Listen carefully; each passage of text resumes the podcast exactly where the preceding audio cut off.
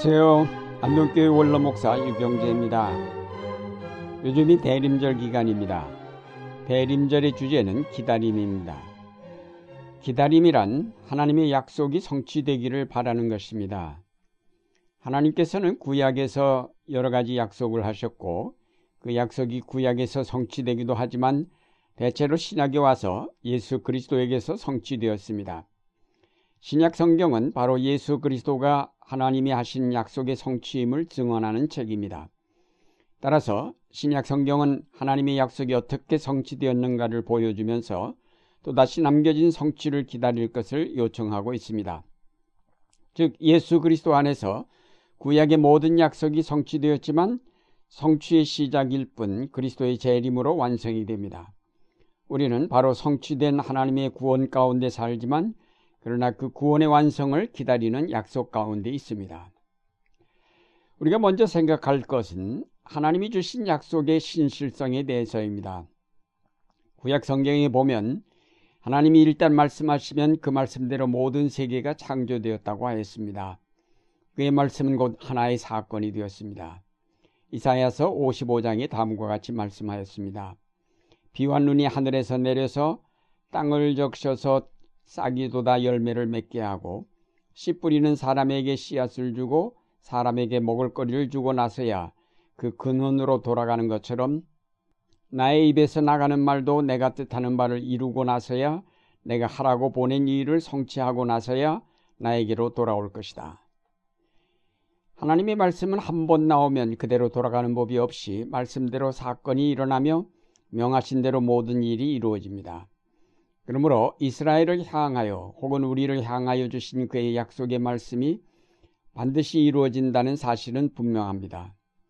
하나님께서는 그의 구원의 약속 때문에 결국 그의 유일하신 아들까지 아끼지 아니하셨습니다. 하나님의 약속은 이와 같이 신실하게 이루어집니다. 이에 반해 인간의 약속은 믿을 만한 것이 되지 못합니다. 약속을 해놓고 상황이 달라지거나 불리해지면 곧 그 약속을 저버리는 것이 오늘날의 풍토입니다.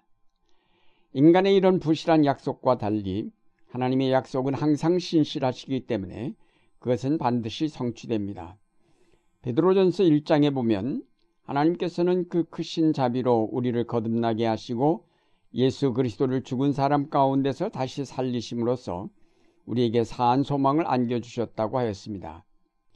이 말씀은 하나님께서 그의 약속을 지키셔서 예수 그리스도를 보내셨고 또 부활케 하셨다는 것입니다. 이런 역사적 사건은 바로 우리에게 사한 소망이 되었다는 것입니다. 이 말씀은 하나님은 약속을 그대로 행하셔서 유일하신 아들까지 아끼지 아니하셨으니 이제 약속하신 대로 우리를 그리스도 안에서 부활하게 하실 것이라는 뜻입니다. 그러므로 이것은 우리에게 산 소망이 된다는 말씀입니다. 특히 사한 소망이라고 한 것은 막연하고 불확실한 것이 아닌 확실한 것에 대한 소망을 뜻합니다. 우리가 사한 소망을 갖게 되는 것은 하나님 아버지의 확실한 약속에 근거한 것입니다. 베드로전서는 우리에게 허락된 약속을 다음과 같이 말합니다. 여러분을 위하여 썩지 않고 더러워지지 않고 낡아 없어지지 않는 유산을 받게 하셨습니다. 이 유산은 여러분의 몫으로 하늘에 간직되어 있습니다.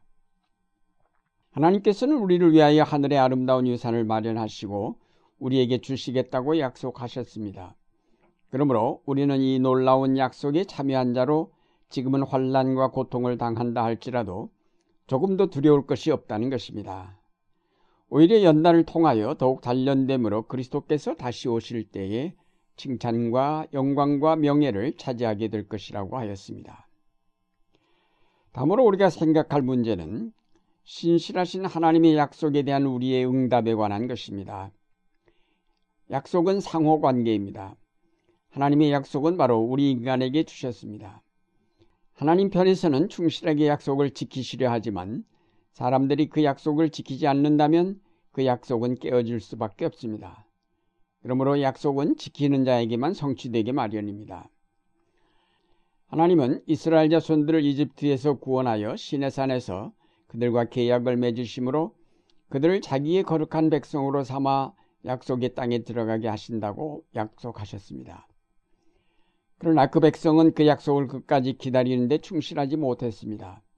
결국 제1세들은 광야에서 모두 죽었습니다. 그것은 약속을 믿지 않았기 때문입니다. 아브라함에게 주신 약속은 그 자손들이 가나안에 들어가 정착함으로 일단 성취되었지만 하나님의 약속은 거기에 끝나지 않고 한 걸음 더 깊은 곳으로 나아갑니다. 약속의 땅은 가나안에 국한된 것이 아니라 영원한 나라에 있음을 뜻하는 것이었습니다.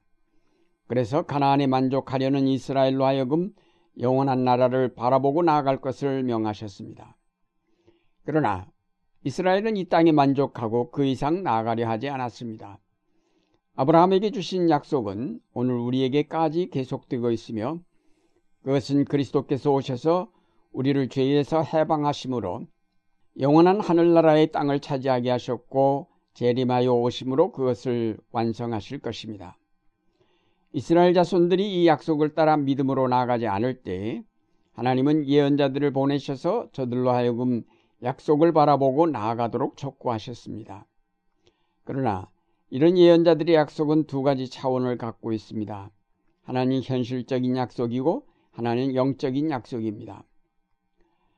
오늘의 본문인 예레미야서 32장의 말씀은 바벨론 포로에서 이스라엘을 다시 돌아오게 하시겠다는 하나님의 약속입니다. 그러나 바벨론 포로에서 돌아오게 한다는 현실적인 약속의 이행은 물론이거니와 더 큰 약속을 주셨습니다. 그때 내가 그들에게 한결같은 마음과 삶을 주어 그들이 언제나 나를 경외하여 그들 자신뿐만 아니라 그들의 자손들까지도 길이 복을 받게 하겠다. 그때에는 내가 그들과 영원한 언약을 맺고 내가 그들에게서 영영 떠나지 않고 그들을 잘 되게 할 것이며 그들의 마음속에 나를 경외하는 마음을 넣어 주어서 그들이 나에게서 떠나지 않게 하겠다. 레미야 32장 39절 40절 말씀입니다. 바벨론 포로에서 귀환할 뿐 아니라 영원한 하나님의 백성으로 그 자손들과 영원한 언약을 통하여 복을 주시겠다는 약속입니다. 중요한 것은 이런 하나님의 약속을 믿고 기다리는 것입니다. 그런데 이스라엘은 이에 실패하였습니다. 그러나 하나님은 일방적으로 자기의 약속을 이행하시어 성자 예수 그리스도를 보내셨고 더욱 분명한 약속으로 우리에게 영생을 주셨습니다. 이번에는 예레미야가 예언한 약속처럼 하나님을 믿고 경외하는 마음까지도 우리에게 주셔서 하나님의 약속을 우리로 믿게 하셨습니다. 즉 성령을 보내셔서 우리의 마음을 감동케 하시고 움직이셔서 하나님의 약속을 바라보고 사한 소망을 갖게 하셨습니다. 하나님은 그의 약속의 상대인 인간이 너무 믿을 수 없는 존재이기에 사실상 그들에게 약속을 한다는 자체가 의미 없는 일임을 아셨습니다.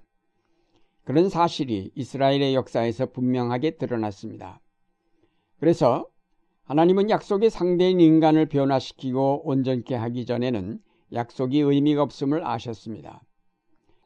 그래서 하나님은 일방적으로 아들을 보내셔서 그로 말미암아 우리의 죄를 대속하시고 이제는 성령으로 우리를 변화시키어 하나님의 약속의 온전한 상대가 되게 하셨습니다.